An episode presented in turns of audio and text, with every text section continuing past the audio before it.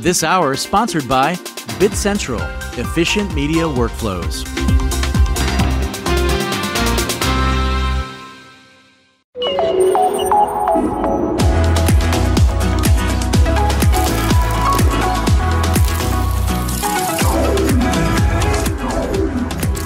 This is NAB Show Live.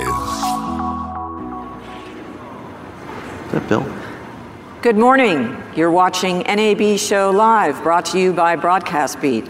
I'm Linda Rosner, and I am here with two really exciting people here from Canon USA, Tim Smith, and his title is, the drum roll, Senior Advisor, Film and Television Production, and Michael Bravin, who is with Canon Burbank, and he's director of Canon Burbank. Also a fellow of Canon. So, first of all, how has the show been for you folks? Packed, busy, just crazy. It's a fun year. That's great. That's great. I'm going to back up just a second here. Tim, why don't you talk to me about what you do at Canon, and then Michael, we're going to go to you, and then we're going to talk about that lens sitting on the chair there. My title is Senior Advisor, Film and Television Production. My function is to do whatever they tell me to do when they tell me to do it. It's a little of everything. I think I'm sort of the liaison between Canon and the film and television production community.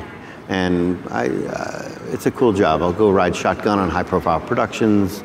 I just want to make sure if you're shooting on Canon, you're getting a good first impression. That's fabulous. And Michael? Well, I'm in charge of all of the activities that go on at Canon Burbank, and it's a training facility. It's also a creative space for filmmakers to come. We have a theater, we have an edit suite, we have a prep bay, so it's a place for filmmakers to come and get an opportunity to use our equipment and find out about our equipment. And it's fairly new, is it not? Yeah, we've been open for about a year and a half. That's great. Just curious, how large is your theater? We have two theaters. We have a 4K DI suite that can seat 15 people, and we do a lot of small screenings in there. And then in our large lecture space, we can handle an audience of about 50. And both theaters have 4K projection system. That's fantastic. So, I'd like to know what's new with Canon. What is Canon showing at NAB? Yes. That is a mighty nice looking lens. And we make 7 of these as well. So this is a series of prime lenses. And it's the first time we've done this. Instead of giving it a model number, we've given it a name. So I'm going to start with the name. And the name is the word Sumire. And Sumire is the Japanese word for a flower. Oh, really? It is. And the concept behind the naming was, as this lens opens its aperture up, like a flower as it opens up, the image gets more beautiful. Oh, wow. And that's Sumire. Correct. Sumire. Sumire. Yep. Very perfect. Good. Great. Perfect. You're a native speaker. Oh yes. So, tell me about it. So we've shown it at the show here for the first time. It's unique in terms of it being a lens with character and nuance, where Canon is more known for making beautifully engineered perfection, and in this case, we're engineering in character and nuance. As you open up the aperture, things like the bokeh, the background, start to change and do really interesting things. It goes from a very round aperture to more of a cat's eye shape. The flares start to come in. All of the things that engineers work very hard to engineer out of lenses, we engineered into this lens to give it character. Big departure for us. Why is character so important? And describe a little bit of what character is. Yes. Yeah, this is sort of like trying to explain the difference between a Chardonnay and a Pinot.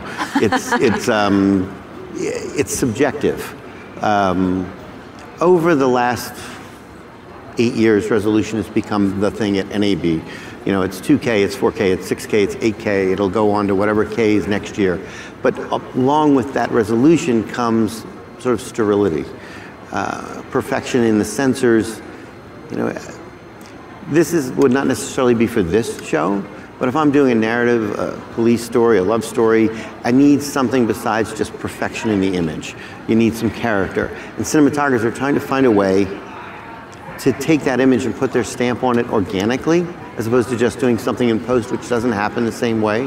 And they've been using, the demand for old vintage glass is enormous. They're looking for lenses from 30 years ago to kind of combat the super realistic resolution of today's cameras and put more art back into the image.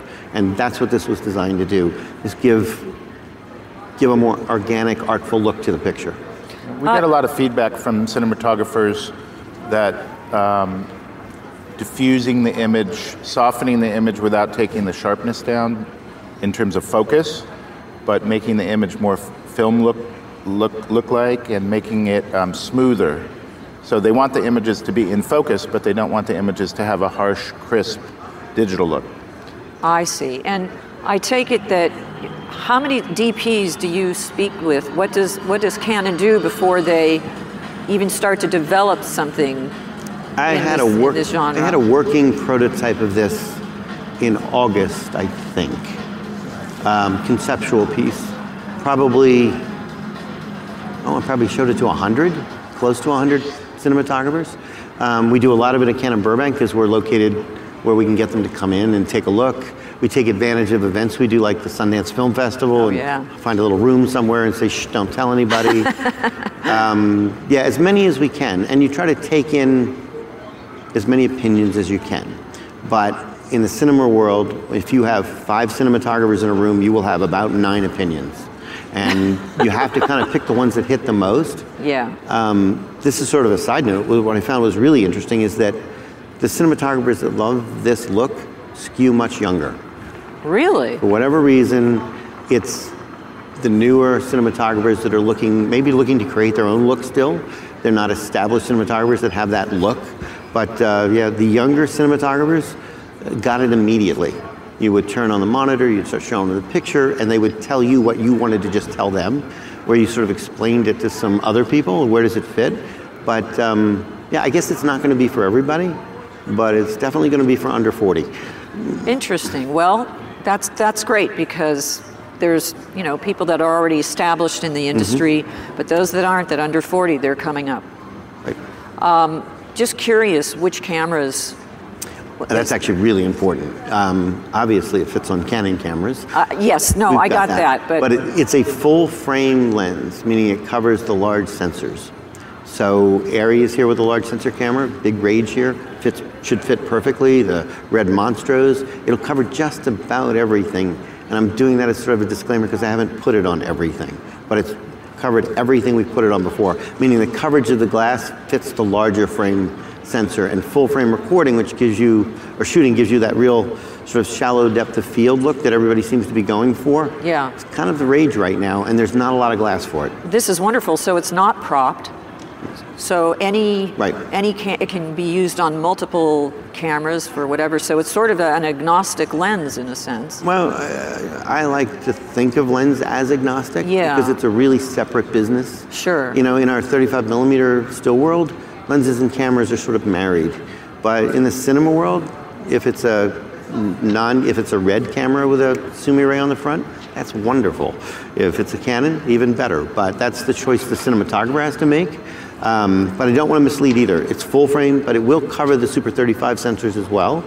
You can go down. So a lot of these new cameras, like our Canon 700, will do a crop sensor so that 35 is 35. So it'll work on almost everything. We like to think as all PL mount cameras are lens mounts for this lens. Right. That's also a unique thing for us, too. It's the first time we've done a prime in the industry standard PL. We've been doing primes in our proprietary EF mount, but PL is the most common mount in the cinema industry, and this is a PL lineup. Boy, that is wonderful. So you're showing it here for the first time, but it's been used. Well, it's been commissioned to use. We created some footage to show it off, but we've kept it pretty well under wraps. Okay. Yeah, we found a really wonderful cinematographer to shoot some footage. One of the ones we interviewed who got it immediately and said, "Can you do this?" And he really nailed it. The images are beautiful.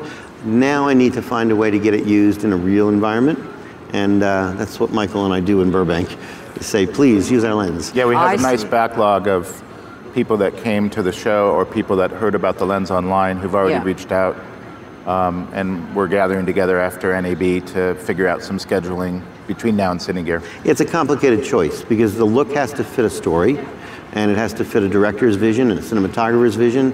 It has to fit the hardware.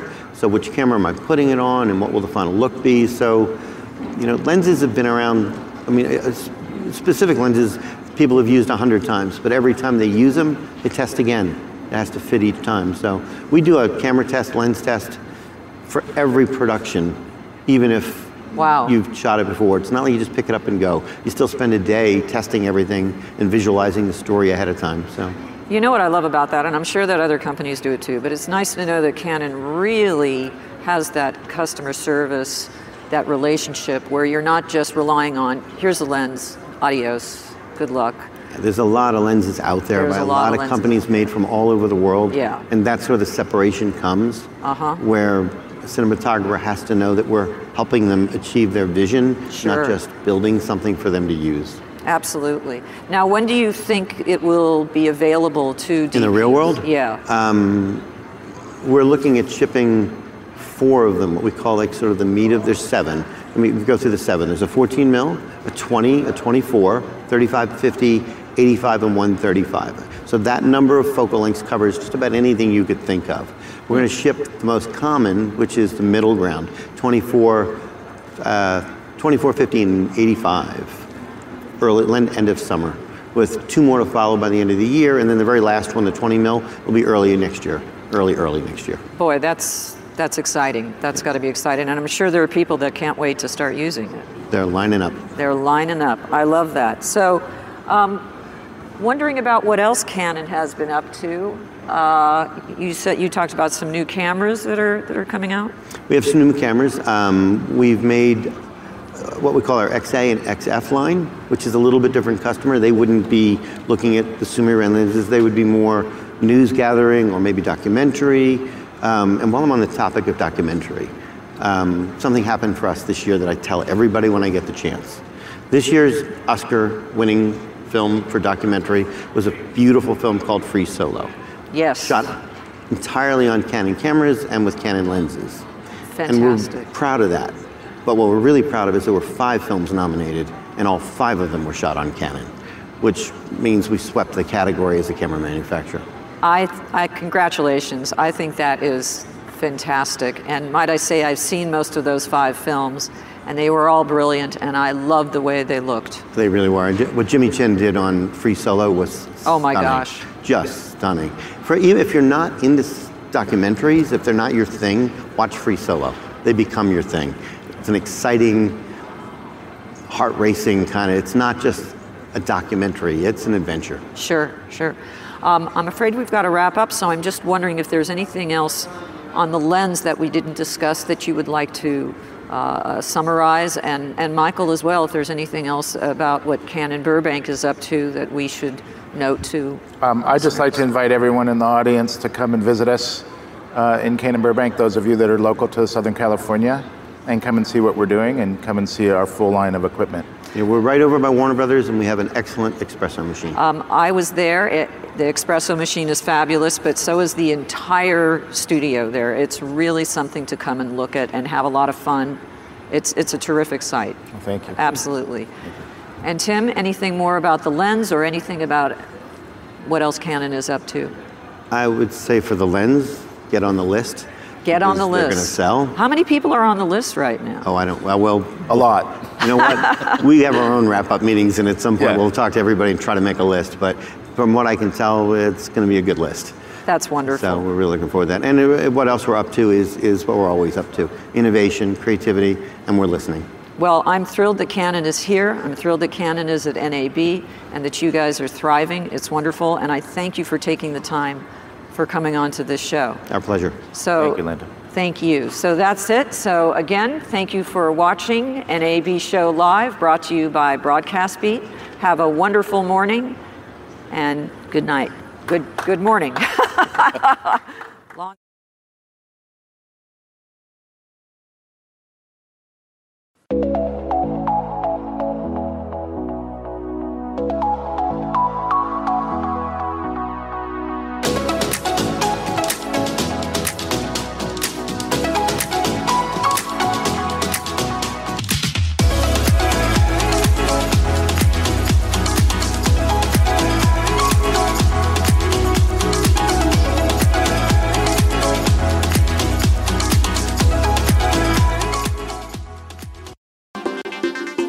This hour is sponsored by BitCentral, efficient media workflows.